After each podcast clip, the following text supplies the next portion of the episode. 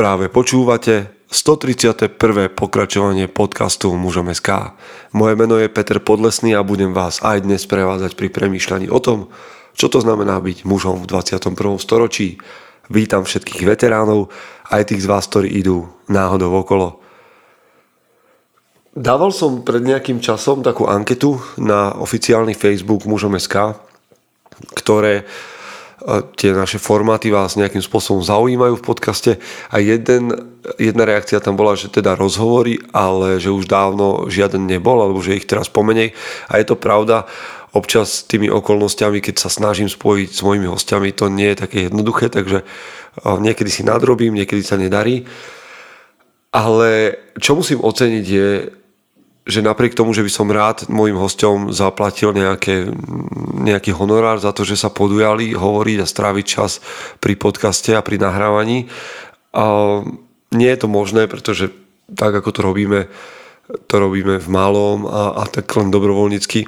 Napriek tomu, vďaka vám, ktorí, ktorí nejakým spôsobom podporíte mužom SK, či už tým pozvaním na kávu v zmysle, že nám to euro pošlete na účet, aj vďaka vám môžeme mať o, o čosi lepší zvuk, aj keď viem, že pri týchto online rozhovoroch to nie je ideálne, ale ja som vďačný aj za to. V každom prípade, aj v uplynulom týždni ste nás podporili, takže veľká vďaka vám, ja by som vás rád aj menoval. Nie, že by vás bolo toľko veľa, ale neviem, či si to prajete. Takže vďaka vám, ktorí ste nás podporili takto nezištne a urobili ste tak trochu dobra pre tento portál. Ak hľadáte dôvod, prečo nás podporiť a nie je to tento podcast a nie je to, nie sú to iné podcasty, ktoré vytvárame, alebo to nie sú ani články, ktoré od nás môžete čítať, tak vás ešte skúsim odporučiť na náš web, na náš webmagazín a v ľavom hornom rohu je tlačítko podporím a tam sa dozviete, ako sa dostať k manžetovým gombikom alebo k posterom, ktoré pre nás vyrobil Gabriel Melaga na mieru. Tam sú 4 úlohy muža, takže myslím si, že to je jeden z takých dobrých darčekov pre seba alebo pre niekoho iného. Okrem toho, priatelia, 8., 9. a 10. novembra vás chlapi nad 18 rokov pozývam na Výhňu 2019. Výhňa 2019 bude v jasnej, konkrétne informácie vám viem dať, keď sa prihlásite na info zavinač muzom SK, ale v každom prípade to bude stretnutie chlapov, ktorí sú v nejakom spojení s mužom SK, kde budeme hovoriť o vízii, o tom, prečo je dôležitá a ako ju tvoriť, budovať, udržať. Budeme tam mať hostí, um, ďalších dvoch speakerov, ktorí sa tomu budú venovať a budú sa venovať aj iným veciam. Niečo spolu skúsime, niekam si vyšlapneme. Nechcem všetko prezradiť, my už máme naozaj takmer do detailov hotový program a verím, že to bude veľmi, veľmi dobrý čas. Bude to stať 200 eur a ešte raz 8., 9., 10. november v Jasnej v hoteli, ktorý sme vybrali pre vás. Verím, že to všetko bude paráda. Ak máte záujem o viac informácií, tak info zavinač muzom.sk Okrem toho, ak nám chcete pomôcť, tak 16. novembra budeme oslavovať teda okolo toho dátumu 5 rokov existencie mužom SK. V tej príležitosti alebo z tej príležitosti vyjde taký nízkonákladová tlač, taká nízkonákladová tlač 50 článkov, tak symbolicky 5 rokov, 50 článkov, hoci ich máme o mnoho viac, ale 50 článkov v tlačenej forme, čiže ak budete o toto mať záujem alebo takú raritku by ste chceli vlastniť, tak majte oči na stopkách, uši tiež, aby ste nepremeškali príležitosť a môžete samozrejme aj podporiť. V každom prípade ak máte nejaké prianie alebo niečo, čo by som rád použil, či už video, audio alebo písanou, písanou formou, môžete mi to poslať na info.muzom.sk a toto prianie veľmi rád použijem pri niečom kreatívnom a teda pri oslave 5 ročnice, ktorá je za nami. Toľko, snáď, snáď všetko, verím, že áno, nebolo toho málo, v každom prípade som veľmi rád, že ste tu Teraz nás čaká zvučka a rozhovor s Milanom Studničkom, ktorého som stretol pred nejakým časom, ale to ozrejmím v rozhovore. Poďme do zvučky. Chce to znát svoji cenu a jít houževnatě za svým. Ale musíš umět snášet rány. A ne si stěžovat, že nejsi tam, kde jsi chtěl a ukazovat na toho nebo na toho, že to zaviděli. Pôjdeš do boja som. Ak dokážeš sniť, nedať však s ním vládnuť. Práci naše činy v životě se odrazí ve věčnosti. Kde je vôľa, tam je cesta. Istý druh krásy. Zaslužte si své štíty! Vítajte po zvučke a tak ako ste už vlastne z názvu podcastu zistili, ja tu mám hostia a je ním nikto iný ako Milan Studnička. Milan, vítajte. Dobrý den. Tak, no ono to vždy štartuje vlastne rovnako a ja teda by som mal povedať, že Milan Studnička je psycholog a lektor a vlastne coach a možno, možno ešte sa dostaneme k ďalším veciam. Ale ja som Milana stretol pred rokom, čo si vyše roka je to na konferencii Aký otec, taký syn a on tam veľmi zaujímavo rozprával o výchove chlapcov a dievčat alebo v ich, o ich vedení v športe.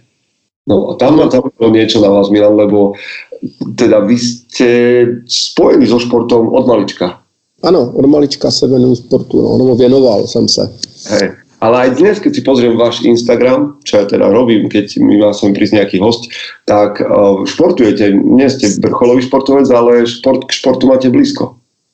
Tak, tak můj syn, můj syn sportuje pořád, já si sportuju s ním, takže lyžujeme, běháme, hrajeme golf, bruslíme, prostě to, co k tomu nějak patří. Mňa, ja som čítal váš životopis na, na stránke dovychovat.cz, o ktorej dnes s vami tiež chcem hovoriť. A tam ste uvádzate veľmi veľa zaujímavých vecí. Jedna z tých vecí je, že ste začali športovať, keď ste boli niekde na základnej škole a to bol basketbal, tuším. No já jsem ještě předtím hrál fotbal, ale to jsem nikam asi nepsal. A, ale protože jsem nějak vyrost a byl jsem pomalej, tak mě to nešlo a byl jsem takový nešiká, takže potom jsem začal hrát basket. No. Ale vy to inak hovoríte o mnohých veciach, že ste bol veľmi nešikovný, Mhm. že, že nejakou húževnatosťou a odhodlaním ste to prekopol. No, ano, to, to bylo asi se vším, i se školou a se vším ostatním. No. Že, Čiže- mhm. Začalo to pri basketbale a pokračovali ste ďalej. No, pak jsem hrál americký fotbal, ale tam si myslím, že jsem šikovný byl, protože jsem byl rychlej a měl jsem sílu a, a ten sport mě moc bavil, no a pak jsem jezdil na bobech, no, tak to bylo. No, ale vy ste povedali, že, že jazdil som na boboch, ako keby ste sa spúšťali niekde z kopca, ale vy ste v roku 2002 a boli v Salt Lake City ako súčasť olympijského týmu. Ano, ano, to jsem, to jsem byl, no, to Ako sa to udeje? Ako sa to chlapovi stane v živote, že sa ocitne v olympijskom týme? Já jsem se někdy v 18 letech, když jsem studoval FTVS v prváku, tak, tak jsem byl na nějakém kurzu plánování času a, a tam mě takový dědoušek inspiroval, že si máme dávat jako velké cíle v životě. A já jsem si tehdy řekl, že bych chtěl do deseti let jet na letní olympijské hry jako sportovec. To vážne? Jo, fakt, Na vážně. time managemente si človek povie, že OK, za 10 rokov Ano. bude v olympijských No, je právě, že to je taková jako, jako bizarní záležitost. Takže já jsem si tam stanovil, že chci na letní olympijské hry za 10 let od toho dne, kdy jsem byl na tom kurzu. A začal jsem, a, a, vybral, a nevěděl jsem v jakém sportu, tak jsem si vybral desetiboj. Já jsem si říkal, že stačí od každého trochu a, a, a že se můžu dostat na olympiádu jako desetibojař. No a já jsem udělal asi za rok rekord eh, školního desetiboje na FTVS, takže já jsem byl asi 20. v republice z desetibojařů. No a najednou si mě všim trenér bobistů a, a 2002 jsem byl na zimní olympiádě na bobech. No.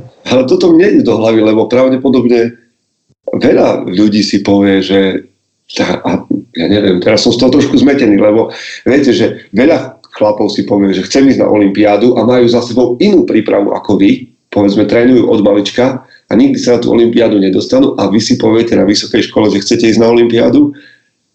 Kde je rozdiel? no možná v tom, že, že jsem že jsem v tom měl strašnou radost, že mě to prostě bavilo se připravovat. Mě bylo v podstatě v uvozovkách jedno, jestli se mi to povede, ale já jsem si užíval ten trénink, takže já jsem chodil ráno trénovat a odpoledne trénovat a, a, skákal jsem tam na Dukle ty schody dlouhatánsky a, a ten můj trenér byl ze mě tak nadšený, že, že tam prostě se mnou chodil i o víkendu, takže takže jsem tomu dal fakt to srdíčko, no, nějak se to povedlo. Inak toto je veľmi zaujímavé aj pri vašom, pri vašom popise iných, iných športov, že vy, keď hovoríte, že ste trénovali aj cez víkend, pri tom basketbale ako, ako chlapec ste dostávali po tréningu na Mhm. mm-hmm. Že, že asi tam je tiež niekde jedna z tých kľúčových vecí, že, že srdce a, a urobiť niečo navyše. To je ono, já jsem začal hrát basket v době, kdy ti kluci už to hráli 6 let, 5 let, takže já jsem byl fakt nemehlo, mě to nešlo vůbec. A, a je fakt, že jsem každý víkend po škole šel na hřiště betonový a pořád jsem to zkoušel, zkoušel, zkoušel, jo. Tu vás zastavím, lebo som mal jeden rozhovor teraz s jednou mamičkou, s mojou veľmi dobrou kamarátkou a bavili sme sa o výchove synov a, uh-huh. a presne to, že, že príde chlapec na nejaký, do nejakého krúžku, na nejaký šport a je slabší ako ostatní a plače a, a pozera sa, kde je otec a kde je mama a, a nechce tam byť a nechce ísť na ďalší tréning. Čo to uh-huh. sa spravilo, keď ste boli o, o 6 rokov horší ako ostatní? No tak prvního čtvrt roku to bolelo, samozřejmě se mi smáli kluci, nikdo se mnou nechtěl být v těch skupinách, že jo, když se něco zkoušelo, nacvičovalo, ale, ale nějak jsem zatnul zuby a, a potom už mě to začalo bavit, no. To bylo v kterém roku? To mě bylo 12, 12, 13, tak nějak.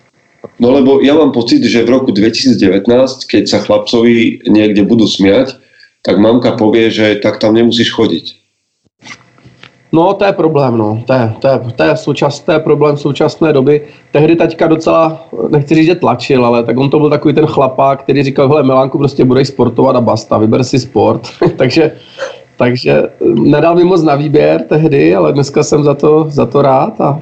No někdo by povedal, že vás to muselo nějak poznačit. no v tom pozitivním, že když člověk maká, takže opravdu může dosáhnout toho, pro co se rozhodne. A je fakt, že v tomhle duchu vedu svého syna, který je teda poctivý, kromě školy úplně ve všem. Ve sportu, v hudbě, trénuje pořád, hraje na kytaru a připravuje se po tréninku zůstává díl než ostatní, takže to má stejně. Wow. A vy ste nemakal iba v športoch, ale vy ste, teraz ste spomenuli, že, že, že syn to v škole nemá tak e, ako, ako v športe, ale vy ste makal aj na škole. No, ale to je asi z toho důvodu, že oproti němu on to všechno vnímá, stačí mu to, když to já jsem to nechápal, takže já jsem, okay. já jsem musel večer počítat a, a, a učit se a já jsem si to nepamatoval, takže, takže tím letím jsem se vlastně naučil se poctivě připravovat i ve škole. No. Aha. No a spomenul jste, že jste vyštudoval FTVS, čo znamená Fakulta tělovýchovy a športu? Ano. Uh-huh. A to nebylo ale všechno. No a pak jsem studoval ještě psychologii, tu jsem začal studovat, myslím, v 29 nebo v 28. Prečo? Uh, no, když, jako popravdě jsem tak neuznával psychologii, že jsem chtěl mít tu školu, abych mohl kritizovat ještě víc, takže to by ten původní motiv byl takový, že já jsem chtěl pochopit, jak to funguje, ty věci, ale ten hlavní záměr byl, člověk špatně může kritizovat něco, co nevystudoval, takže jsem to chtěl vystudovat, abych ukázal na tu nesmyslnost mnohých mnohých jako výroků psychologických a je fakt, že i do dneška jsem takový spíš rebel v tomhle oblasti. No. Čiže, čiže jste psycholog, který kritizuje psychologii? Dá se to tak říct, protože ona v podstatě, ta věda jako taková, když byste se učil doktorem, tak se naučíte vlastně operovat, naučíte se ty věci, jako jak se to má dělat, ale studium psychologie obnáší desítky různorodých pohledů, které jdou proti sobě Mnohdy se jednotlivé školy kritizují a vyvracejí a vy jste vlastně ustátnit známkován z toho, že znáte všechny ty různé směry, jo. takže ono vlastně člověk jako neumí v podstatě vůbec nic z té školy. a až potom ta praxe, práce s lidma, výcviky, tak ty člověka můžou někam posunout, ale rozhodně ne to studium. A dnes ste teda, lebo ja vás poznám, teda mám ten mediálny obraz a mňa zaujímalo, že kto vlastne Milan Studnička je. Lebo ja by som povedal, že to je bývalý olimpionik, psychológ, lektor, ale keby som sa vás opýtal, že kto je Milan Studnička, tak čo by ste povedali? Já si myslím, že to je, že, že to je hlavně jako bezvá táta, který chce, aby jeho, jeho syn rozuměl životu a vnímal souvislosti a, a, a, a to všechno ostatní dělám, protože mě to dává smysl. Takže to je možná člověk, který dělá věci, které mu dávají smysl. OK. To, po, budem, ja, ja nie som žiadny veľký moderátor ani redaktor a poviem vám, čo ma zarazilo. To mm-hmm. slovičko bezva. Lebo to je, že, že zarazilo ma to slovičko bezva. Lebo ja si to doplním, že bezvadný táta. Protože já, já jsem v podstatě si celý život dával nějaký takový cíle jako špatně uchopitelný a, a, a to dětství nebylo úplně třeba nejradostnější, tak já jsem si zařekl, že budu bezvadný táta. Že chci, aby moje dítě se netrápilo a tolik a, a, a mělo důvěru v dospělí. Jde to? No jde to. proto, proto i dneska hodně pracuji s dětma, nebo lépe řečeno s rodičem, abych je naučil, že lze mít pěkný vztah s dětma, že může mít i do rodič důvěru těch dětí, ale musí prostě dodržet nějaký pravidla no, hry. A dnes, dnes by ste povedal, že ste teda aj psycholog v praxi, alebo robíte niečo iné? Je ten projekt dovychovať psychológia v praxi, alebo je to mimo, mimo ten fokus? Eh, teď jsem nerozuměl, teď mě to ně, trošku vypadlo. Ještě jednou, prosím, tu ja, Teda, ste dnes psychologom v praxi, alebo teda je ten projekt dovychovať psychológiou, ktorú robíte na ľuďoch? Tak eh, já vlastně, ta, ta moje činnost je rozdělená, já zaprvé mám normálně klienty, takže buď to ke mně chodí do ordinace, anebo já jezdím do rodin, když se to týká dětí, tak já jezdím aktivně do těch rodin, abych viděl, jak tam fungují. Potom přednáším, to je druhá moje, no a třetí směr je ten online prostor, mm. protože těch jako poptávek po různých školení je tolik, že jsem se rozhodl s kolegou, že to prostě natočíme a, a kdo má zájem, tak nás sleduje třeba na Novém Zélandu a, a můžeme si tom korespondovat a psát. No, ten váš životný príbeh, ja by som vedel rozoberať asi celú hodinu, lebo vy tam máte svoje pády a, a, a výhry a, a všelijaké, máte skúsenosť s tým, čo to znamená, keď firma krachne a keď dokonca, dokonca vo svojom životopise píšete, že, že ste chvíľu museli byť u nejakého kamaráta na povale. Ano, no to, to jsem byl bez peněz, no, tak to jsem musel, to jsme byli chvilku u kamaráda na půdě a mne to, dáva, mne to dáva nejaký taký kredit pre vás v tom zmysle, že tak to je chlap, ktorý si niečo prežil a teraz niečo tvrdí. A k tomu by som sa chcel dostať, lebo mám pocit, že niektoré vaše tvrdenia, hlavne čo sa týka výchovy chlapcov a dievčat aj v športe, v mhm. Čechách uh, dví, dvíhajú žlč niektorým ľuďom. Ano, já, proto jsem tak velebil konferenci Aký otec, taký syn, protože byla genderově nekorektní, byla výborná, já jsem si to tak užil. Jo? A to si myslím, že by v Čechách asi nemělo šanci obstát taková konference.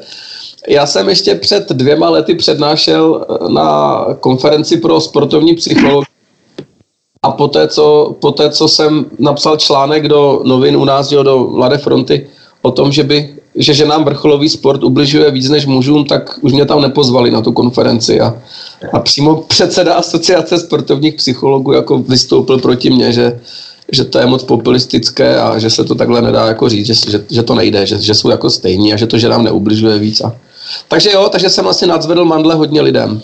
A stojíte si stále za tím? No čím dál tím víc. Lebo jsou ženy, které nás počúvají a jsou športovkyně. Já neříkám, já vůbec neříkám, ono, jak, jsou, jak se ty věci vytrhují z kontextu. Já vůbec neříkám, že sport je špatný, anebo že by ženy neměly sportovat. O tom já vůbec nemluvím. Já mluvím o tom, že když už ten člověk ten sport dělá, tak to musí mít radost a ne ten tlak za tím výkonem. Ten tlak na ten výkon ubližuje těm lidem, ne to, že sportujou. No a to sa mi páči, ja som presne chcel, aby toto zaznelo, lebo takto ja vnímam, keď uh-huh. sledujem a mám pocit, že mnoho vecí aj okolo mužom SK, ktoré som napísal, keď ma feministi začali na chvíľočku mm, niekde ukazovať, tak mám pocit, že boli vytrhnuté z kontextu. Áno. A, a myslím, že to sa deje často aj pri vás. Ale teda, lebo ja mám pocit, že, že niekde medzi riadkami je, že vy hovoríte, že vrcholový šport všeobecne škodí. Ano, tak to, to jednoznačně. Protože člověk by měl jako dělat věci, které jako pomáhají lidem, jo, smysluplné věci a, a ten vrcholový sport v podstatě likviduje člověka, že jo? protože každý vrcholový sportovec, který to fakt dělá vrcholově, tak to zdravotně odskáče. Jo, mnohdy psychicky to odskáče. Jo, skončí vrcholový sport a najednou, že jo, co se mnou, co se mnou bude, co budu dělat. Takových těch jako nárazů potom do té reality je obrovský moc a v podstatě jenom málo druhů sportu, kde se ten sportovec zajistí, jeho zaopatří. To je možná fotbal, hokej, jestli tenis nebo golf, ale jinak ten vrcholový sportovec tam nechá zdravý část svého života a pak nemá vůbec nic stejně. Jo. Tak bo, Bobby nie sú to, čo vás zabezpečili na celý. to určite ne, to som dotoval, takže to, no, to určite. Skočili sme k tejto téme, ešte by som pri nej chvíľu ostal, teda, že ženy a muži v športe. Mhm. Vy teda ste človek z praxe, zažili ste vrcholový, vrcholový šport, zažili ste, a ste aj psycholog. A musím vám povedať môj pocit. A myslím si, že ženy a muži pristupujú k športu veľmi odlišne. Ja ako tréner, ešte sa mi nestalo, aby na tréningu pod tlakom začal muž plakať, alebo, alebo by mu tekli slzy, že, že ho to nejak vnútorne zlomí ale pri ženách sa mi to stalo už možno zo 3-4 krát. Ano. A preto mám silný pocit, že, že ženy športujú inak, ženy trénujú inak, muži trénujú inak, iné veci sa im dejú v hlave a že sa to nedá jednoducho dať na jednu štartovací líniu. No, nedá. Máte ten istý pocit?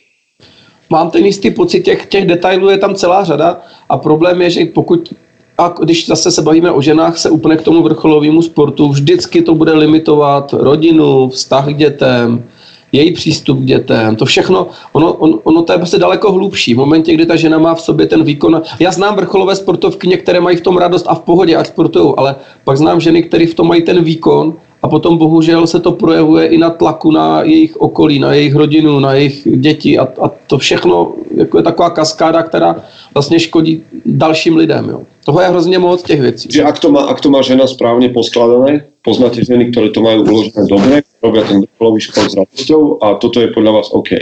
Ano, ano. A, a, a ve vhodném okamžiku si řeknou, končím, už není důvod se honit, jo, věnuju se dětem, rodině nebo něčemu, co mi dává smysl ale nemusím prostě do 50 let se někde snažit, bojovat, brečet, vstekat se že, a, a honit, honit pomyslnou dokonalost. Jo. To je prostě cesta do pekel duševních. A čoraz častejšie sa v tom fitness biznise, fitness priemysle stretávam s tým, že ženy, ktoré povedzme aj majú úspech, tak čoraz častejšie, keď vidím do zákulisia a majú úspech, vyhrajú nejakú cenu, trofej, čokoľvek a majú followerov a, a, a tak ďalej. Uh-huh. Napriek tomu sú nešťastné, nespokojné a týka sa to stravovania, depresí, yeah. bulimy, poruch, menštru, vynechávanej menštruácie a podobne. Neviem, či to je tak aj pri mužoch, ale minimálne to, to nie je tak vidieť, alebo sa s tým nestretávam, že, že mám o mnoho viac obavu o ženy v tomto fitness biznise ako hmm. o mužov. Ano, je, je, to, je to tak. To tělo na to prostě není stavěný. Ta žena je jiná, i fyziologicky je jiná. Je to, je to, je to hlavně úplně zbytečný.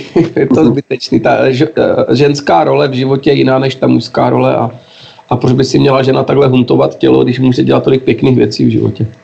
No a nie je to teda tak, že, že teraz snažíme v tom našem rozhovore zatlačiť ženy niekam uh, k deťom a, a domov, uh, že im hovoríme, že nemajú robiť, čo chcú? Lebo to je velmi častý argument. Hmm. Vy jste řekl, teďkom, já. vy jste řekl, vy jste řekl jednu teďkom hrozně zajímavou věc, zatlačit ženy k dětem. Jo. Přitom já neznám nic krásnějšího, než trávit čas s dětma. Ono je spíš strašný neštěstí, že ženy pod vlivem toho, v čem tady žijeme, nevnímají tu radost být s dětma jo, a chtějí utíkat právě k těm výkonům a být, a, a být v tom vnějším světě dobře hodnocený, místo aby si fakt s radostí užívali ten kontakt s dětma, tu radost, učit ty děti něco. A to je to, co mě hrozně trápí, když to vidím. Hmm. Jo, takže a, a znám maminky, které jsou úžasné, věnují se dětem a do toho jsou schopny fungovat i společensky, ale bohužel, pokud ta žena má na prvním místě ten výkon, ať už je to pracovní výkon nebo, nebo sportovní výkon, vždycky ta rodina bude nějakým způsobem limitovaná. Súčasťou vášho projektu je nakoniec žena, ktorá toho v športe dokázala nemálo, lebo na dovychova, tak som správne videl, je Olga Šípková. No, s Olinkou dokonce jezdíme na přednášky společně. Ona ukazuje ten, tu změnu, že ona to dělala všechno s radostí, bez toho tlaku na výkon a stejně jí to potom do, doběhlo, že jo, trávila ty x let na antidepresivech a, a ona o tom mluví a je to hrozně hezký. No, bez toho neviem, čo teraz, či nás ženy už vypli, alebo ešte počúvajú ďalej, ale ak nás počúvate, tak minimálne je to výborná vec na diskusiu. Myslím si, že toto je téma, ktorá je tak dôležitá, že by sme nemali Uh, nemali by ju ženy odkopnúť s tým, že sme nejaký um, genderovo nevyvážení, alebo že sme sexisti, alebo, alebo čokoľvek. Vůbec ne, já si žen tak vážím a tak je obdivu a právě proto mě je líto, když ta žena se snaží být mužem, místo aby si udržela tu nádhernou ženskost. Jo, to je... Áno, a ja teda neviem, že, že v čom je všade limit a akokoľvek, ale myslím si, že, že kým to teda, že, že ženy potrebujú mať a nech, tak, tak možno ženy aj muži, ale keď hovorím ženám, tak ženy potrebujú mať upratané v tých veciach, aby, aby ich to nezomlelo. Hotovo. No, to je, to je.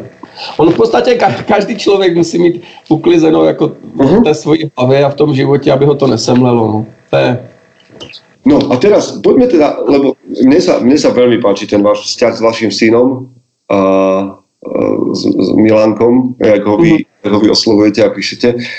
A vy ste hovorili mnoho príkladov, keďže sa venujete deťom, respektíve to dovychovať je dovychovať rodičov, keď som sa správne dovtípil. Áno, áno, áno. Hovoríte o výchove chlapcov a dievčat ako o niečom, čo je tiež rozdielne v športe, ale aj v rodine. Mm-hmm. Je, je, je tam... No? No, Peter. Ja som, ja som teda, mňa zaujalo to, že chodievate za rodinami a hovorili ste v tej prednáške aj o tom, že máte také tie prípadové štúdie o tom, keď rodičia hovoria, že ten chlapec ma nepočúva, proste sedí iba za počítačom a váš prístup k tým deťom je úplne iný, ako že prevychovať dieťa tak já vlastně přijedu do té rodiny a ono to je opravdu velmi často jak podle šablony. Zavolají mi rodiče, že jejich dítě nějak nefunguje, jak oni si představují. Já tam přijedu k ním domů, zjistím, že to dítě je úplně v pohodě, ale ti rodiče to dělají blbě. A proto to dítě, a proto to dítě se chová, jak se chová. Je to jenom dopad těch rodičů. Není to vůbec to, že to dítě by bylo špatné, jo? ale ale a proto já v podstatě pracuji s těma, s těma rodiči a ukazuji jim, co mají dělat, aby to dítě nesedělo jenom 10 hodin denně u počítače, ale aby, aby prostě se chovali jinak. No. Čiže čo, sadnete si s nimi a poviete im, vážení rodiče, děláte to blbě. No, ale v podstatě tohle je ta moje role, jenom jim to neříkám takhle napřímo a ukazuji jim to na těch příkladech, ale naštěstí rodiče, kteří už mě pozvou k sobě domů, tak už to chtějí řešit, jo? takže většinou to přijímají a jsou rádi za zpětnou vazbu a typy, jak to udělat jinak. No dobre, tak si dajme taký rýchly tip, aj keď asi to, neviem, či to uh, pôjde, ale aký je teda najpodstatnejší rozdiel v chlapčenskom a dievčenskom svete? A možno je to v športe a možno v rodine. Čo je najpodstatnejší rozdiel? Tak, tak když vezmeme teď tu rodinu, tak u holčičky, kluci, u holčiček má táta daleko více ovlivní sebevědomí dcerky a zase maminka daleko více ovlivní sebevědomí syna. Takže pokud táta je u dcery zaměřený na výkon, na výsledek, je hodně kritický k tomu, že není dost dobrá, tak jí to strašně moc může semlít, tu holčičku. A to stejně platí zase naopak matka versus syn. Ten kluk potřebuje, aby mu maminka dala najevo uznání, respekt, že si ho prostě váží za to, že je chlap a ten táta je tam ten, který tomu klukovi má ukazovat cestu a nastavovat pravidla. Jo. A pokud se to zamění a maminka je ta, která nastavuje pravidla, tak tím pádem ten chlapeček buď to jde s ní do boje, celoživotního do boje s ženama, anebo naopak se začne žen bát. A to je prostě problém, to je společenský problém, že se muži bojí žen ve vztahu. Mm. Já, já mám ke mně chodí, ne, nechci říct stovky, desítky mužů, o kterých teď můžu, jsou to většinou vrcholoví manažeři, kteří se bojí svých manželek. Je to prostě problém. Zaujímavé jo, řídí firmy, řídí desítky nebo stovky lidí a přesto se bojí říct svůj ženě, že je něco štve, protože, protože, no, proto, protože se jí bojí. Mm-hmm. A tohle to je společenský problém a když v rodinách ten muž se bojí ženy, žena se o něho nikdy nemůže opřít. To není technicky možné. Ako má úlohu, matka, ako má úlohu matka vo vzťahu k dcere a otec vo vzťahu k synovi? Táta má být vzorem pro svého syna. Má být vzorem, dát mu příklady ze života a dokonce i tím vzorem negativním, klidně přiznat ke svým slabinám, co mu nešlo a proto s tím synem o tom mluví, aby ten syn nedopadl stejně jako táta. A když je tam ten pozitivní vzor, tak o to líp. A má být ten, kdo určuje pravidla hry. Když syn v něčem nefunguje, něco se mu ne, tátovi nelíbí, tak táta má být ten, kdo nastavuje pravidla. Když to maminka u toho syna má být ten podporující element, ten ostrůvek toho klidu, té laskavosti, k té mamince má ten kluk přijít se vybrečet a tak dál. Jo. A ten táta má udržet, není to, že by měl být nějaký ten dráp, ale, ale chlap s nadhledem, prostě mít radost ze života, podporovat toho kluka, ale když je potřeba, tak prostě ho trošku srovnat, aby ten kluk věděl, že jsou nějaké hranice a mantinely. Aha. Myslím, že a... ten nadhľad, nadhľad je niečo, čo, čo je taká vec, ktorá sa u nás ukazuje, že keď manžel, na manželku, na Ivanku je, to, je toho moc, tak prichádzam mm-hmm. ja a prinášam do tej situácie kľud, pokojniť sa nedeje, všetko sa dá vyriešiť. Přesně tak. Tohle to je ten chlap, to musí být jako v rodině úplně ten, ten element, který vždycky dosáhne toho, že i když je třeba žena z něčeho emočně rozladěná, nešťastná a tak dál, ten chlap tam musí být ten pevný bod, který tam dává do té rodiny ten nadhled. Ale pokud chlap přijde domů, je protivný, naštvaný, nebo se začne stěžovat, kňoura, no tak logicky ta žena přebírá jeho roli že jo, a začne být naštvaná, protivná, musí velet, mít zodpovědnost a už to lítá. No. A pak No. to vždycky jsou děti. Častokrát sa stáva, že sa dcera a matka dostávajú do konfliktu. Mhm. Prečo je to? No, no je to t- právě stejně z toho důvodu, jako když se dostává konfliktu táta se synem. Pokud ta maminka nevnímá tu svoji dceru, pořád něco jako nařizuje, přikazuje, tlačí a nezajímá se o tu holku, no tak logicky ta dcera třeba v pubertě už se tomu bude bránit.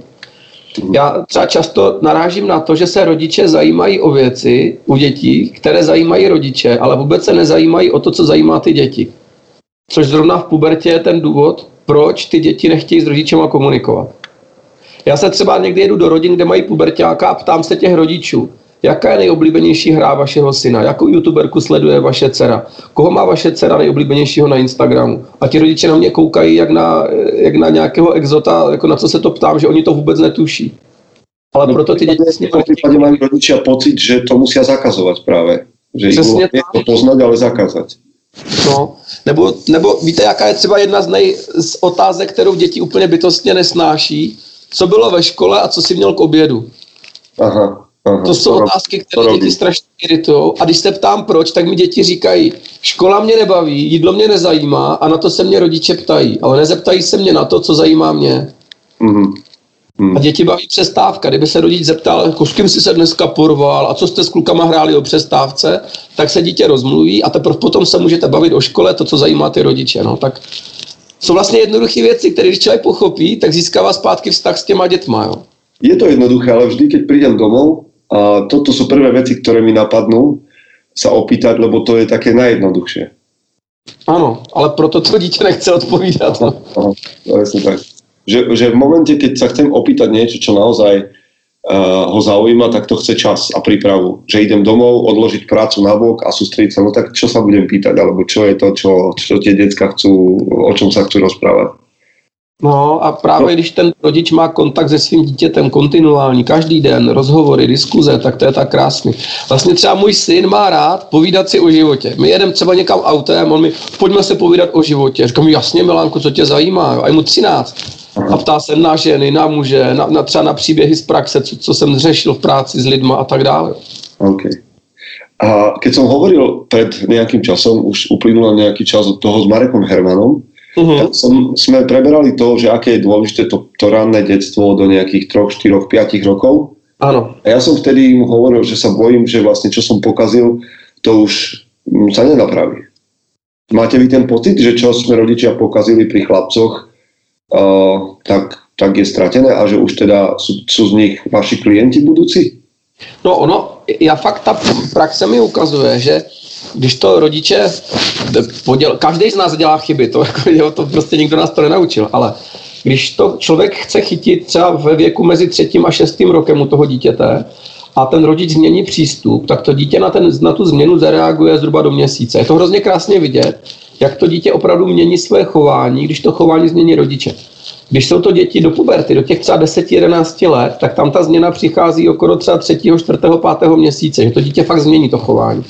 No ale jakmile přijde do puberty, tak už je to průse a tam to může být klidně otázka roku, dvou, tří, než znova to dítě obnoví důvěru, začne nad tím přemýšlet, začne chtít dělat nějakou změnu. Jo. Takže rodiče, kteří to zavnímají až v pubertě, že je něco špatně, tak bohužel pro ty už je to strašně náročný. Obrovsky náročný. Máte skúsenosť, že rodičom stojí za to 3 roky makať na vzťahu s deťmi, aby niečo videli, alebo sa na to rodičia vykašľú, že a, OK, skúsili sme psychologa, 3 roky sú moc.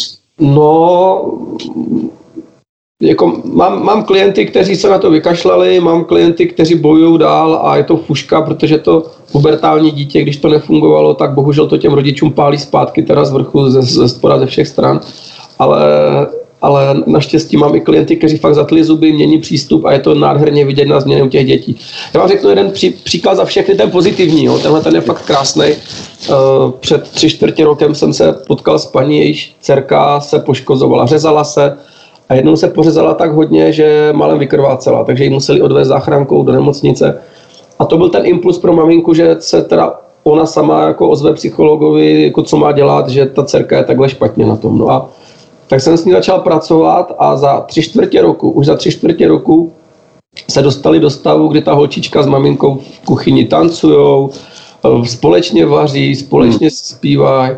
A jenom díky tomu, že ta maminka změnila přístup, přestala jí sekírovat, přestala jí kritizovat, začala se o ní zajímat a naštěstí ta holčička teda velmi rychle eh, jako tu důvěru nastartovala zpátky. Jo. Takže tam to zafungovalo úplně perfektně. Mne sa páčila ešte iná prípadová štúdia, o ktorej hovoríte občas, a to tá, neviem, či si ju pamätáte, si ju spomínal o tom mladom mužovi, o tom chlapcovi, ktorý sedel pri nejakej počítačovej hre, kde sa hral s tankami. Pamätáte si? Áno, áno. To bylo taky krásný. Maminka taky začala s ním hrát tanky, začala se o to jeho hru zajímat a najednou ten chlapec začal zpátky s maminkou komunikovat a, a trávit s ní čas. Jo. Takže ono opravdu nejdřív musí ten rodič udělat změnu, aby tu změnu mohlo udělat dítě. Nejde to naopak. Takže o tom to je dovychovat? Ano, o tom to je dovychovat. Pochopit, že když se změní ten rodič a dovychová se rodič, tak automaticky mění chování jejich dítě. Vrátim teda, ostaneme pri tom a povedzme v puberte. Uh-huh.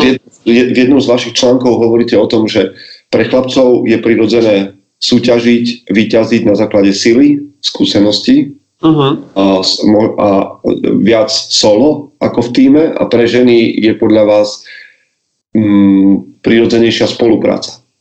Je ano. to tak aj v dospelosti? No určitě, ono to je, víte, kde to je nej, nejlíp poznat? V obchodních firmách.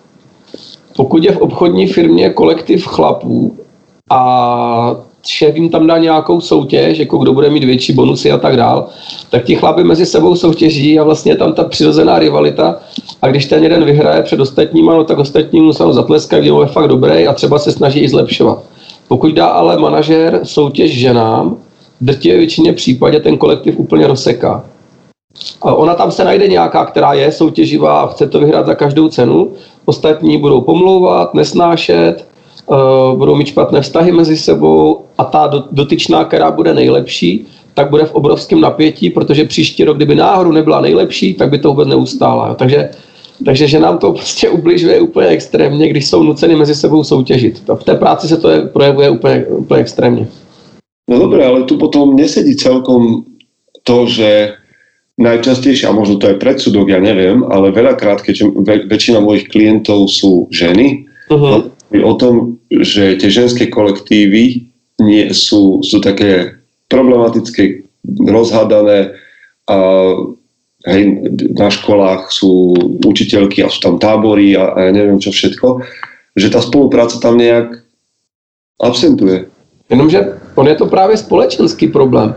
O, západní společnost je postavena na konkurenci, takže to je mužský princip. No a ženy mají fungovat v mužském principu, proto ta žena bude vždycky nespokojená, protože ty pravidla toho spole, společenského fungování jsou postaveny na tom, že je někdo lepší, někdo horší a ten lepší má víc peněz. Takže ženy jsou nuceny permanentně mezi sebou soutěžit. Jo, to je ten problém. Jo. A proto jsou ty ženské kolektivy že jo, potom rozhádaný, protože je to postavené na mužských principech. Celá společnost. To je, já fakt vidím, to je, to je jako fakt celospolečenský problém, který se potom promítá do každé, každé rodiny, do jednotlivců, do sportu, do všeho jiného. Keď hovoríme vlastne o spoločenskom probléme, povedzme, uh-huh. tak, a, a hovoríte o tom, o rodine a o tomto firemnom prostredí, tak mám pocit, že ako keby veľkú časť zodpovednosti nesli muži za to, ako to je nastavené a za to, že sú neprítomní v rodinách, alebo nevedia povedať rozhodné slovo, alebo sa boja manželiek. Mm. Tak se podívejte na to, že kdy, kdy mohly ženy volit, že jo? Chlap utváří civilizaci už několik tisíc let a ženy mohly volit až toto století. Já bych ještě chtěl říct jednu věc, teď jsem si na, teď mě napadl jeden příklad. Já Hej. jsem před rokem právě na takovém víkendu, co pořádala Olinka Šípková a tam ty holky si cvičily a byla tam naprosto úžasná energie, krásná atmosféra. Oni se tam dělali ty svoje aerobiky a jogu a pořád radost a holky se tam objímají a tak dál. A já jsem mezi tím si odskočil na školení trenérů basketbalu. Jehož součástí byla i ukázka hry a to byly dívky, které proti sobě hrály zápas. A teď tam byla ta zloba, nevraživost, štek, ta dala koš, ta prohrála, ta ji trefila loktem. Já jsem měl možnost během jednoho dne porovnat tu energii žen, které spolu sou, souběžně dělají nějakou krásnou aktivitu tvůrčí a vlastně tanec a ten pohyb. A pak žen, které proti sobě soutěžily v tom basketu. To bylo tak rozdílný, to bylo tak extrémně vidět, kde ten, ta, kde ten konkurenční boj ty ženy úplně dostává do napětí a takový ten sounáležitost, to společné tvoření, jak jim to dává radost do obličejů, jo, tak to pro mě byl nádherný obraz toho rozdílu. To sú asi, sú, sú asi dva alebo tri dny dozadu, kedy som bol na uh, seminári Mariana Jelinka, mm-hmm. ktorý je vlastne mentálny coach a coach, to pre našich poslucháčov, teda coach uh, rôznych národných tímov hokejových a teda aj hokejista, uh, coach uh, Jagra a podobne. Uh-huh. On hovoril o tom, aký má problém teda tým, že sa pozná s vrcholovými športovkyňami, tak o tom, že ako to vplýva tá vrcholový, vrcholový šport, povedzme kulturistika na ženy, uh-huh. a že ako to zvyšuje testosterón a podobne. Takže mám teraz pocit, že ani Milan Studnička nebude fanúšik ženského MMA alebo kulturistiky. ne, ne, ne, nebude. Rozhodně nebude fanúšik MMA ženského, to určitě ne. OK, a čo, čo, čo teda kde, kde je silná stránka mužov v 21. storočí? Jo. Nějak se ji snažím hledat pořád. Nějak se ji snažím hledat. Protože... Ja som vo vašich, vo vašich článkoch niekde zaznamenal aj také pesimistické vety v zmysle, že riešenie je v nedohľadne. No, já fakt, možná by vám na to odpověděl můj tatínek, jo? to je takový jako renesanční člověk, ale, ale já to fakt vidím, že ta, ta naše společnost současná je tak jako zvrác, zvráceně podivná. Je fakt, že já miluju třeba Krishnamurtiho, to je úžasný autor. On říkal, jako, že fakt není zdravého způsobu života v nezdravé společnosti. Jo. Takže pokud, pokud nás něco, jestli to bude globální nějaká eko, ekokrize, nedonutí přestat pořád se honit za tím úspěchem a víc vnímat tu spolupráci, v podstatě pro mě to je, že chlapi musí pochopit, že není potřeba pořád mezi sebou soutěžit, jo? že to je taky jako hlavní úkol. A třeba je fakt, že já to syna svého vedu ho k tomu od malinka, ať si sportuje a dělá a fakt to dělá poctivě, ale co je krásný, v těch svých 12 nebo 13 letech umí prohrávat. A to je tak skvělý, že on prohraje, vezme si z toho, co ho, jo, že není taková ta zloba v něm někomu ublížit, být lepší než on za cenu nějakého podvodu. Prostě dává do toho maximum, ale umí čestně prohrát. A to, to je to, co by chlapi se měli naučit. Nebáť při... Ano? To je inak zaujímavá vec, keď tvoríme ten magazín Mužom SK, uh-huh. že niekedy sa na nás uh, oboží tak muži, muži v tom, že o, vy nám chcete, ty nám chceš diktovať, že aký má byť muž, aký je ideálny muž a podobne. A mám pocit, že už aj tu hľadajú chlapí nejakú súťaž. A ja sa snažím vysvetliť, že to nie je o tom, že to nie je o tom, že sa budeme porovnávať, ale že každý bude hľadať tú svoju cestu, čo to znamená byť mužom v jeho silných stránkach, v jeho slabostiach, v jeho úlohách. Hej, že, že my vidíme zrazu mm, aj v takej jednoduchej výzve, že buď tou najlepšou verziou seba samého, to, že mám súťažiť s niekým, s ďalším chlapom. Kto je lepší chlap, kto je kvalitnejší. Tak ale to je krásný. Tam, to v nás je, proč bychom nemohli soutěžit jako muži, ale umět, umět v tom mít ten respekt tomu druhému, obdivovat ho za to, že je lepší, učit se od toho lepšího, než jsem já. V tomhle tom třeba se mi strašně líbí Aikido jako bojový umění, které je naprosto nesoutěžní a je to celé o tom učit se od toho lepšího a, jako, jo, a vnímat toho druhého člověka, nechtít mu ublížit, jenom se chtít učit od něj. A to je tak krásné. Čo sú, čo sú slabiny chlapov? Prosím, v současné době? Co jsou největší slabiny chlapů? Strach, strach z žen. Strach z žen a taková ta posedlost sexem. To si myslím, že je úplně, že to chlapa v současné době úplně totálně limituje. Ako to jde dokopy tyto dvě věci? No oni právě nejdou. Jo. A když, když je chlap posedlej sexem, o to více té ženy bojí, protože má strach, že mu nedá. Jo. Takže, takže dělá psí kusy na začátku vztahu ze sebe tam hraje nějakou iluzi na tu holku, snaží se jí okouzlit, aby ji získal, ona uvěří té iluzi, pak s ním začne žít, zjistí, že to je slabo, který se jí bojí, anebo se buď to rozčiluje, nebo jí podlézá, pak ho tu holku to přestane bavit, ten chlap je buď to naštvaný, nebo no prostě je to strach z žen a to, že se ženy nebojím, neznamená, že ji neobdivu a nemám jí rád. To o tom to vůbec není. To, že se nebojím ženy, znamená, že jí řeknu, co vnímám, že jsem pro ní oporou, ale zároveň si nenechám líbit spousta věcí, které si chlapi líbit prostě nechají. Takže... No, čo keď, čo keď teraz nás počúvajú chlapi, ktorí cítia, že ste trafili, že to je problém. Že a, OK, tak ja sa bojím ženy. Bojím sa mojej šéfky, bojím sa mojej ženy, bojím sa mojej slokry. Uh-huh. Nechcem mať s nimi problém, nechcem sa s nimi hádať, radšej ustúpim. Ano, ano. Čo teraz? A ono to vůbec právě není o tom se s tou ženou hádat, je to o tom být pevný, otevřít ten dialog, nenechat, nenechat se ovlivňovat nějakýma slzama, výčitkama a tak dále, ale prostě pevný, laskavý chlap, který se nebojí komunikovat o věcech, které se mu nelíbí. No, takže je to hrozně jako náročné jako to popsat, vysvětlit, ale je fakt, že ke mně chodí třeba muži na terapie, já jim hraju jejich manželky nebo třeba maminky a oni se učí se mnou komunikovat, jo, protože to fakt neumí. Neumí to z rodiny, byli zvyklí poslouchat, sklopit hlavu, nejít do konfliktu. A paradoxní je, že ženy obdivují chlapy, které se jich nebojí, takže i žena je ráda, když má vedle sebe muže a ne nějakého ťunťu, který všechno odsouhlasí. Takže Odchádzajú od vás z ambulancie muži? jak to myslíte, jestli No. odcházejí? No, lebo akože, aha, do, uh, prichádza, prichádza do, do ambulancie ťunťa, Mhm. prichádza chlap, No, pár, pří, pár případů, tak ke mně chodí 90% ženy, jo, teda na terapie.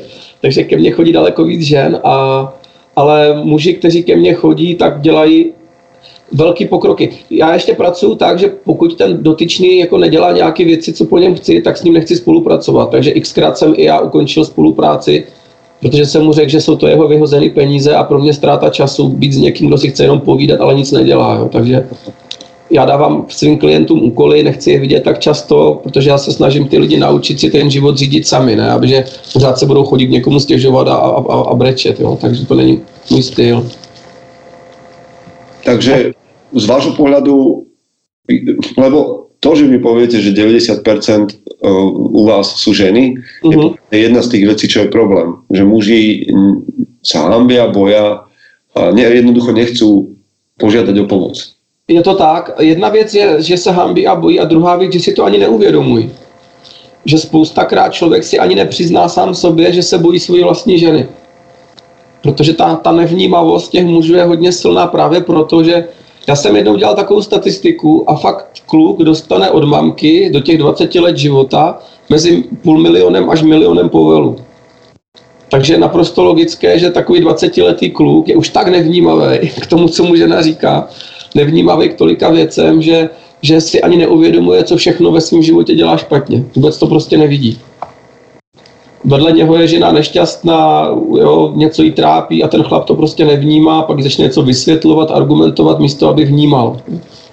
To je inak veľmi zaujímavá vec, lebo ja si chystám seminár na podobnú tému Mhm. a, a to je, že neprítomný muž, ktorý sedí v obývačke, povedzme v nejakom, no chcel by som povedať, že dialogu, ale ono je to skôr monológ, keď sa žena dookola musí pýtať, že či ju počúva. No to je šílený. A on je vlastne mimo.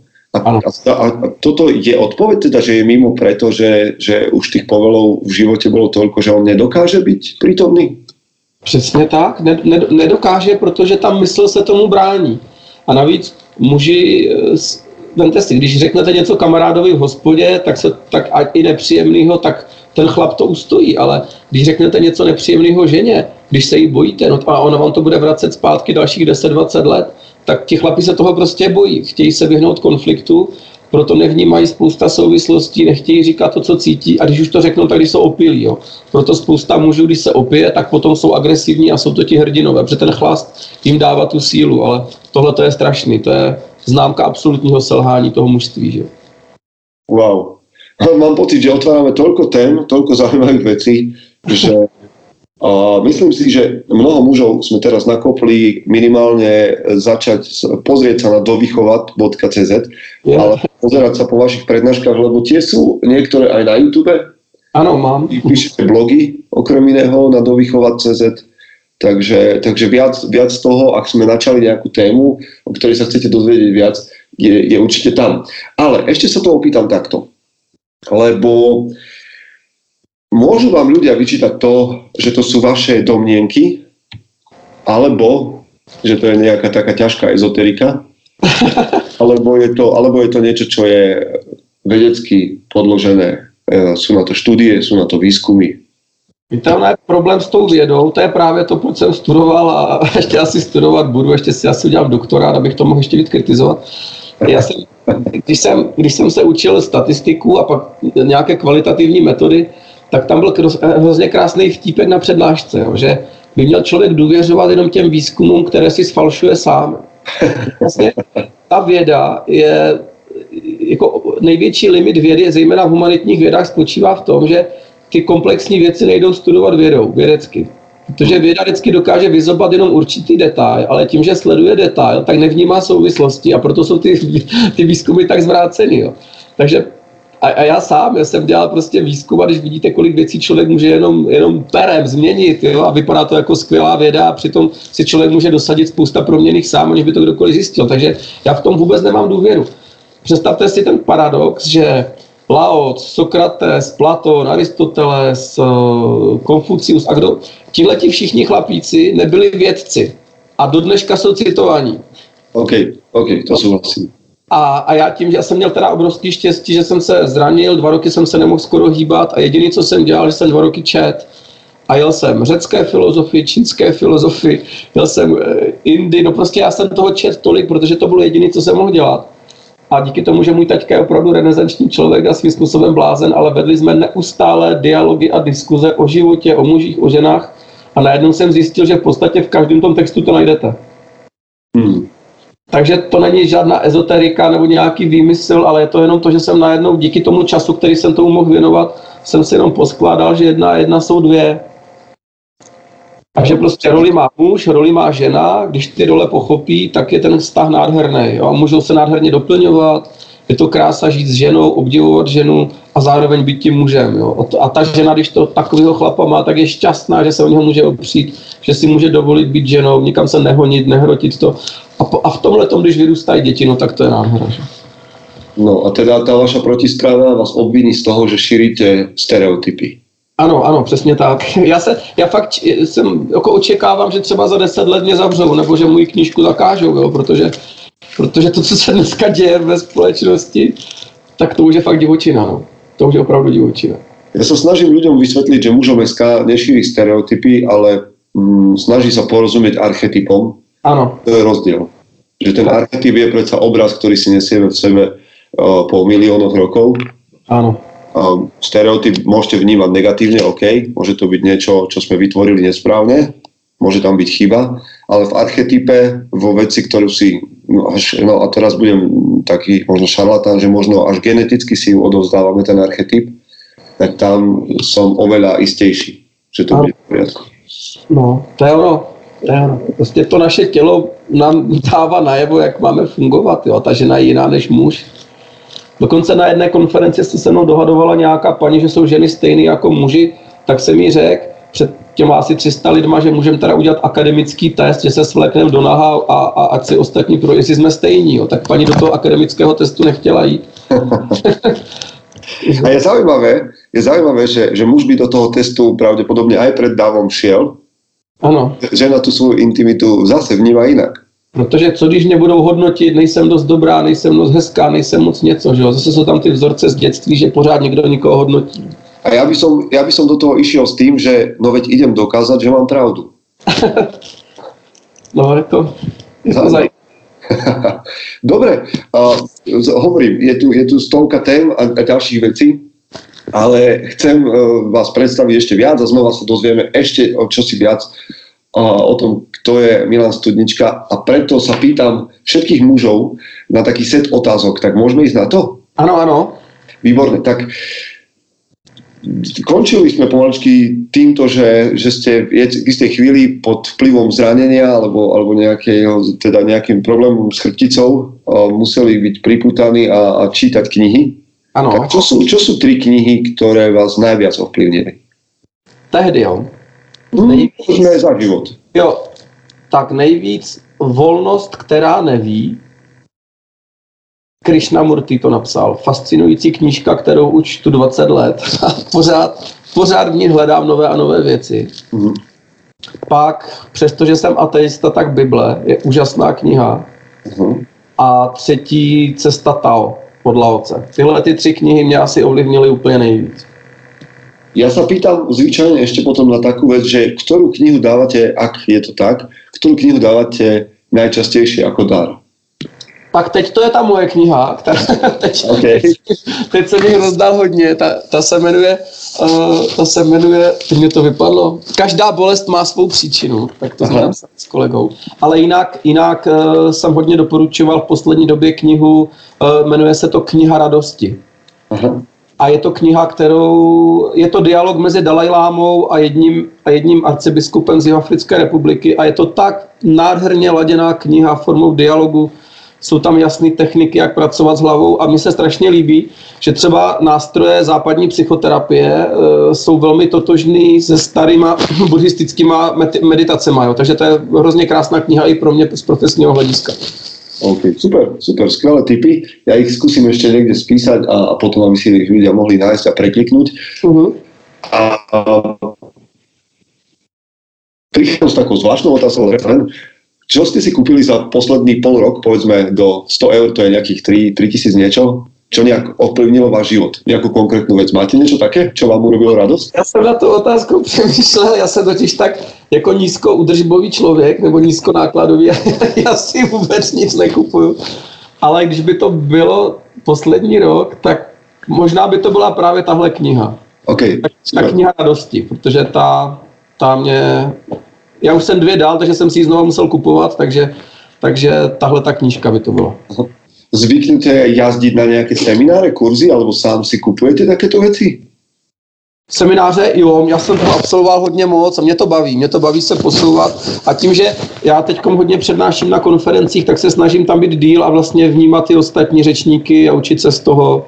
Aha. Jsem se nedávno na krásné přednášce o psychosomatice a Ja som, ja som úplne neznalý a teraz využijem to, že ste použi- použili ten termín, že psychosomatika. Psychos, psychosomatika je, je štandardná veda, teda uznávaná? Alebo sa to považuje za niečo alternatívne? Já si myslím, že čím dál tím, no tak on už, on už Hippokrates mluvil o tom, že, že to, jak žijeme, ovlivňuje náš zdravotní stav, jo, takže oni už řekové to věděli, jo, ale pak nějak ta západní medicína na to zapomínala, ale najednou už se k tomu zase vrací, takže nedávno jsem četl zase rozhovor s eh, profesorem Kolářem, že jo, který nejdřív o tom moc nemluvil a už i on už mluví o tom, jak obrovský náš příběh životní ovlivňuje náš zdravotní stav, takže řekl bych, že jestli to není součástí zdravotnických osnov, tak brzo bude. Mhm. A ak ste spomenuli meno profesora Koláže, tak všetkým vám, ktorí nejakým spôsobom pracujete s klientmi, ste tréneri, určite odporúčam, aby ste ho sledovali. Ja som bol na niekoľkých jeho prednáškach a je to veľmi zaujímavé. Minimálne na zváženie. Takže toto je meno do- je dobré, že zaznelo. No vlastně můj kolega Tomáš Rychnovský, s kterým jsme psali tu knihu, tak je jeho- jeho z prvních žáků a je, a je vynikající a, a ten právě dává obrovský důraz na ten životní příběh toho člověka v léčbě. Hmm. No. Poďme, poďme teraz trošku zatiahnuť na hlbinu, jak ja to rád hovorím, že existuje nejaké zlyhanie vo vašom živote, o ktorom by ste povedali, že je také, že obľúbené, lebo vás nasmerovalo dobrým smerom? No, zlíháně tak určitě můj první vlastně manželský vztah, jo, to mě bylo, že tam, tam to, těch selhání bylo strašně moc, takže a ty mě nasměrovali nádherně potom v životě víc pochopit ženy a, a pochopit tu roli muže a tak dál. Takže určitě, určitě to bylo moje neúspěšné manželství. Okay. Uh, idem sa opýtať na jednu takú, spojím dve otázky dokopy. Keby ste sa dnes, a vy to pravdepodobne dnes a deň nezažívate, keby ste sa stretli s mladým človekom, ktorý štartuje do života, s mladým mužom, Mhm. povedzme má 17-18 rokov, Ano. čo by ste mu povedali, akú rádu by mal ignorovať? Uh, ignorovat to, že je důležitý, co si o něm myslí okolí. Hmm. Asi tohle. To Super. jsem slyšel hodně často, totiž jako kluk od babičky. Akože že túto dobrú radu, alebo to, že je tuhle hloupou radu pořád se dívat, jako co si o mě myslí ostatní, radši moc neříct svůj názor v nějakých situacích, abych nevypadal hloupě, tak tuhle tu, tuhle tu radu určitě ať ignoruje. Čo je vaša najlepšia dlhodobá investícia? Uh, moje nejlepší investice dlouhodobá je čas strávený se synem. To vidím jako nejlepší investici, kterou člověk kdy může dát, prostě věnovat aktivní čas dítěti. Uh, no a teraz si poprosím návod. Vy, vy ste kreatívny človek, že vždy vymýšľate niečo nové, lebo toto je niekedy také akože únavné, nie? že stále vymyslieť, že dnes do zoo, zajtra do cirkusu, potom zase do zoo, tam sme už boli, tak... Ono, já myslím, já nejsem tak aktivní v té zábavě, jo. To, o tom to vůbec není. Okay. Já myslím, že daleko důležitější je ten zájem o dítě, prostě komunikovat s ním, zajímat se, jako vnímat to dítě, učit se od toho dítěte, to je tak něco krásného. Uh, příklad, když se nepovede nějaký rozhovor s dítětem, že třeba vidíte jako smutek v očích, dávat si sám sobě zpětnou vazbu, mohl jsem to říct jinak, netlačil jsem moc, nebo mohlo mu to něčem pomoct. Tohle to vnímám jako nejlepší investici, která se mi teď vrací teda královsky v době, kdy, má, kdy je v parádní pubertě a přesto mě bere, komunikuje se mnou, má mě strašně rád. Tak tohle to je věc, která fakt vidím jako geniální investici. A tím, že vidím ty rodiny, do kterých jezdím, jak se trápí s těma dětma, tak si říkám, ty brdě, já se tak mám, že, že to takhle nádherně funguje. No a to ste mi nahral teraz celkom. To ma zaujíma, že je aj váš syn v puberte, teda tak akože biologicky tam musí byť, ale je, je váš syn mentálne v puberte, akože rebelia a podobne? No vůbec, puberta není o rebelii, puberta je o uvědomění si své hodnoty, že to dítě už si najednou uvědomuje tu cestu k dospělosti. U holčiček je to ještě průčivo, ty už dospělí v podstatě skoro jsou. U těch kluků je to pozvolnější. A to je to období, kdy už se vymezí to dítě, protože když se mu něco nelíbí, tak se vymezí. No a když se mu ty věci líbí, tak nemá důvod se vymezovat, protože není čemu. Takže proto Hubertu u něj může vnímat třeba jiná část rodiny, kde se vymezuje teda intenzivně, ale u mě já ho vidím jako bezva partiáka, s kterým je akorát ještě větší sranda, protože právě puberták má že bezva vtípky a, a srovnávání a umí si ze sebe dělat legraci, takže já si to užívám úplně královskými doušky, tu jeho pubertu. Čo vy na to, že, že sa hovorí, že dnes pod vplyvom doby muži dospievajú neskôr a že, ta, že 30 je nová 20 No, je to, je to problém, protože já si myslím, že tím, jak opravdu dětem, dětem je ukradeno dětství, pořád musí trávit čas někde ve škole a pak těch desítky kroužků a všeho. A taková ta hra v lese s klukama na indiány, to už prostě není. A vidím to i na svých klientech, i na svých kamarádech, jak ta velká potřeba si pořád hrát, zábavu a nevnímají tu zodpovědnost. Jako nechtějí si zodpovědnost za rodinu, za výchovu, za zajištění svojí ženy. Vůbec tu zodpovědnost nechtějí, ale chtějí trávit víkendy s kámošema a chlastačky a sporty a golfy a tenisy. A to je fakt problém. Je to společenský problém. Hmm. Pokud ten chlap má na prvním místě svoji vlastní zábavu, no těžko to bude perfektní táta nebo manžel. Že? A kde je, to, kde je to správna pozícia toho, koľko sa má chlap venovať sebe? Ja častokrát hovorím, že že ten, taký ten obraz toho, že na prvom mieste som ja v zmysle, keď letí lietadlo a padá, takže najprv založím masku sebe a potom, aby som potom mohol zachrániť druhých. Že tá, taká tá starostlivosť o seba samého je dôležitá. To ano, to je jasně, ale pokud pokud eh, žiju s ženou, mám dítě nebo dvě děti, teď žena přijde z práce, rychle navařit, eh, rozvést děti s koníčkama a tak dál, večer rychle ještě něco vyprat, vyžehlit a do toho chlap přijde z práce a jde ještě do fitka, protože si potřebuje zacvičit, tak to vidím jako absolutní vrchol sobectví. Jo. A ne jako péče o sebe. Prostě ten chlap má na prvním místě pečovat o svoji rodinu a když má čas a je všichni jsou spokojení, ať si jde běhat, jezdit na kole nebo lyžovat, to už je potom jeho věc, ale nejdřív musí mít splněno to, co je jeho zodpovědnost. A to je, aby byla zajištěná ta žena, byla v klidu a hlavně, ať jsou děti s tátou. Mm-hmm. OK. Aký je neobvyklý zvyk alebo absurdná vec, ktorú máte ráda, ostatní nad tým krúte hlavou? Ty jo. Ty jo. No možná, možná i to, že když, když jsme třeba sami, tak do dneška normálně usínáme se stěnem spolu. Povídáme večer v posteli, usínáme spolu, chechtáme se, koukáme se na filmy a, a tak na to se někdy lidi dívají, jako že jsem úplně blázen. Jo, takže, takže tohle třeba. OK. Čo je najčastejšie, hm, alebo aké zlé odporúčania počúvate vo svojej profesii? Uh, zlé odporúčania, jakože... No, sú nejaké mýty, ktoré sú o psychologoch alebo o práci psychologa, ktoré počujete najčastejšie. Ľudia sa tam nechcú hovoriť, pretože si myslia niečo, čo nie je pravda. Já teď nevím, jestli jsem porozuměl té otázce, ale, ale třeba když jsem uh, ještě dělal výcvik, tak takové to doporučení, že jenom jeden terapeutický směr je správně. Já jsem dělal science analýzu a tam pořád, že jedině tohle to je ten správný směr, tak to si myslím, že je hrozná blbost, protože každý ten terapeutický směr může ošetřit jinou problematickou část toho, člověk, toho, toho našeho života. Takže já jsem zastánce toho opravdu pracovat s klientem podle jeho příběhu, ne podle toho, co já jsem se učil ve škole nebo na výcviku. OK, super, super. A posledná otázka z, z tohto uh, setu je, čo, čo robí Milan Studnička, keď sa cíti, že je toho moc, že je nesústredený, alebo že, že je tých konferencií a Skypeov príliš veľa? Tak si se synem zahraju Minecraft, nebo si zahrajem šachy, nebo si pustíme nějaký film od Tarantina a smějem se tomu, jak kolik lidí se tam zavraždí za, to, za ty dvě hodiny. A tak to je můj relax, že jsem fakt se synem a nějak si spolu, nebo s partnerkou a nějak si spolu prostě smějem a povídáme a něco si hrajem. Hmm. Super. Uh, Tarantinové filmy super. Minecraft to nejak, neviem, to ešte musím asi dospieť do toho. okay. uh, idem sa pýtať poslednú otázku na Aha. rozhovoru a to je, že kto je podľa vás muž? Ako by ste definoval chlapa na pravom mieste? Jo, to je krásná otázka. Já, to je fakt asi, nevím, jestli to dokážu vůbec odpovědět, protože to je něco tak komplexního, ale já to vnímám tak, že muž je člověk, který vnímá zodpovědnost za, nejenom za svůj život, ale i za život lidí kolem sebe, za život svých blízkých, své rodiny.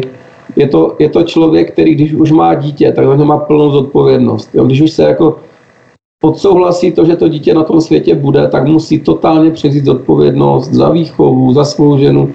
Tak tohle všechno já vnímám, že je muž. Prostě chlap, který má zodpovědnost. Mhm. Skvelé. Teraz vám vyšla prednedávnom kniha, koľko je to? Čo je vonku? Je to fakt týden možná. Je to asi týden, si myslím. Takže keby sme chceli upozorniť na, na dôležité veci a kde vás ľudia môžu stretnúť, vidieť, čítať, o, tak poďme na to. Kniha, knihu vydávali Albatros. 17. října budeme mít eh, takovou tu, ten křest v Ostravě a eh, v domě eh, knihy a 23. října v Praze. A jinak ta kniha se dá v pohodě objednat online, přes internet, máme ji i přes, dá se objednat i přes naše stránky, anebo by měla být standardně zakoupitelná v takových těch velkých knihkupectvích, tam by ji měli mít. Tak, ale táto kniha špecificky hovorí o, nie o výchove, ale o, o vnútri človeka, o, fyzicko, o, o fyzickej časti, o, o, duši. Tak ona, ta výchova tam je taky, protože my jsme ji psali právě s kolegou Tomášem Rychnovským a chtěli jsme ji napsat z toho důvodu, aby si každý člověk uvědomil, že pokud má nějakou bolest, ať už duševní nebo tělesnou, tak v tom je nějaká příčina, že to není jen samo sebou. Takže v té tom, tomové části je tam hodně o tom jeho kazuistik, jaké měli lidi bolesti a jak to obrovsky souviselo s jejich příběhem. A já to stejný popisu právě, jak velmi naše dětství ovlivňuje náš současnost, dospělost a jak ta dospělost ovlivňuje náš zdravotní stav. Takže je tam, z mé strany je tam hodně kapitol i o dětství.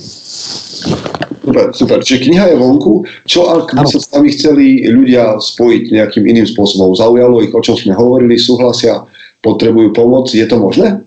Je to, je to možné, samozřejmě taková ta individuální terapie, tak tam už ty čekací doby jsou krapet delší samozřejmě, ale jinak, když se najde pár lidí, tak já jezdím kamkoliv na přednášky, někdy si mě fakt pozvou maminy do mateřského centra, já to spoju s nějakýma školeníma, takže to se dá, ať mi napíšou mailíka, jezdím i do na Slovensko přednášet, takže Mhm. dokonce tam mám i klienty na terapie v Bratislavě, kde jsem, když tam mám nějakou cestu, tak jsem s nima, takže, takže jezdím všude možně.